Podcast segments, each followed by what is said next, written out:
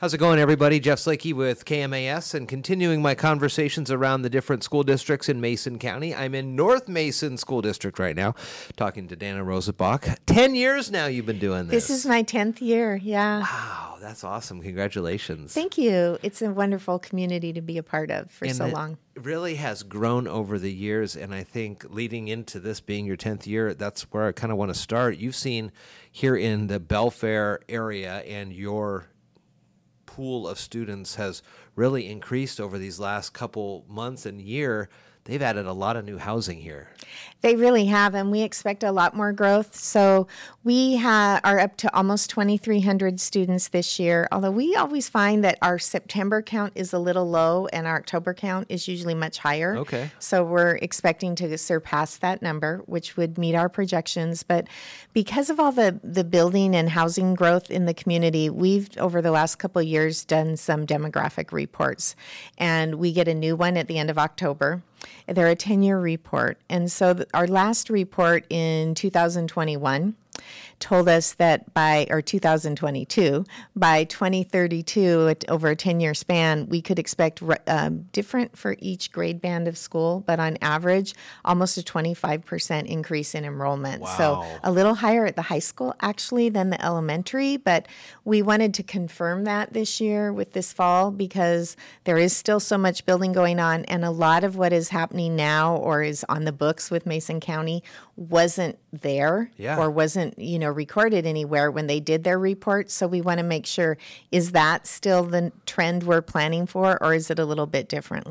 And interestingly, we did our first report in 20. 17 and we had a specific trajectory which looked kind of similar to the one we have now but then covid happened uh-huh. so we were on this this line and then we had this covid drop and then we were back on the same trajectory so last year we got back to our pre-covid enrollment Okay. level and kind of started the same line again, but from where we left off. So it's very interesting to watch that and look at the enrollment and different kinds of kids in, coming into school. What are some of the overall big goals that you are looking ahead to this school year as we get things underway? And I'm sure you had to add new teachers as you as you get going too. What are some of the ways here? Yeah, we have about 20 new teaching or counseling staff members in the district, a little bit of attrition, but some new positions as well. But we actually, I have a lot of transition in my district office in my leadership team. So over the last three years, my whole cabinet retired. Uh-huh. And with that in place, I started looking at looking at our data, talking to our community, our, our schools, um, kids, and kind of wanting to make sure that as we brought new people in, we were really targeting the needs of our community and our district. So we reorganized that. We reorganized the positions. I have three new people in place, and with the the addition of the final person this summer, we were able to really take a hard look at our data. And we've looked at our data for years, and like every district, we've written goals and we've worked hard to achieve and we have really great staff and we have the right tools in place and we haven't seen what we needed to see. And we've we've looked at a lot of those barriers and we're addressing those barriers by doing stronger early childhood education for example and multi-tiered systems of support for kids in buildings and but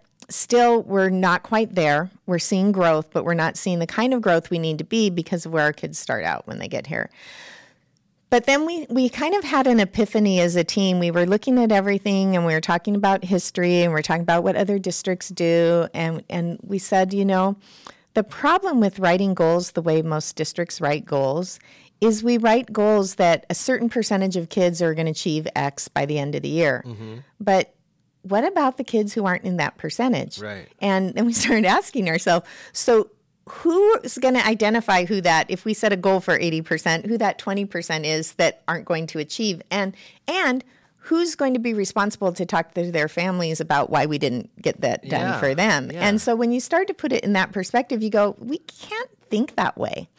And it's really ambitious to think in terms of 100%.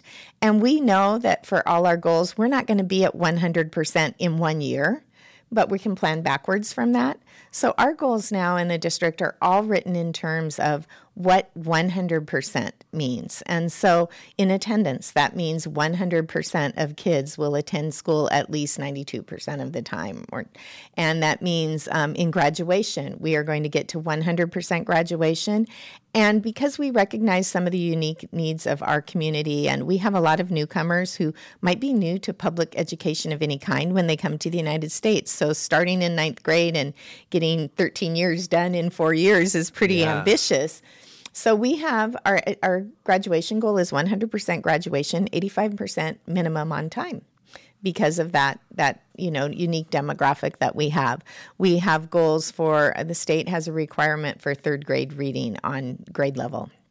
And so our goal there is at the end of third grade, 100% of third graders will be reading on grade level. And that's ambitious because we know that kids entering our district right now are only 30% of kids coming into kindergarten have the tools they need to be successful in school. Wow.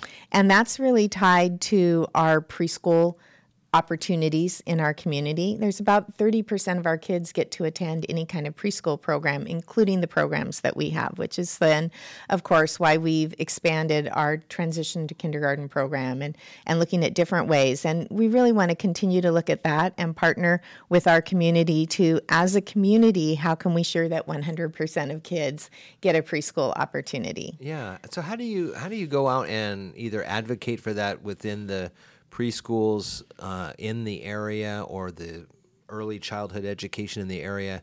Or do you go and talk to the state level, OSPI, and say, we need uh, additional funding to help bridge this gap early on? This is where we're seeing a huge um, potential to help kids as they move through these years. You know, and I think that's a little bit of all of that. We do need better funding at the state. And frankly, last year there was a kind of a battle at the state level between who's in charge of the transitional kindergarten or transition to kindergarten, uh-huh. as we call it now, this program. Is it DCYF, you know, early learning, or is it um, OSPI, K 12 education? And we don't really care who's in charge. Right. We just want to make sure we can provide programs for our kids. So we are continuing to offer that program under new rules this year.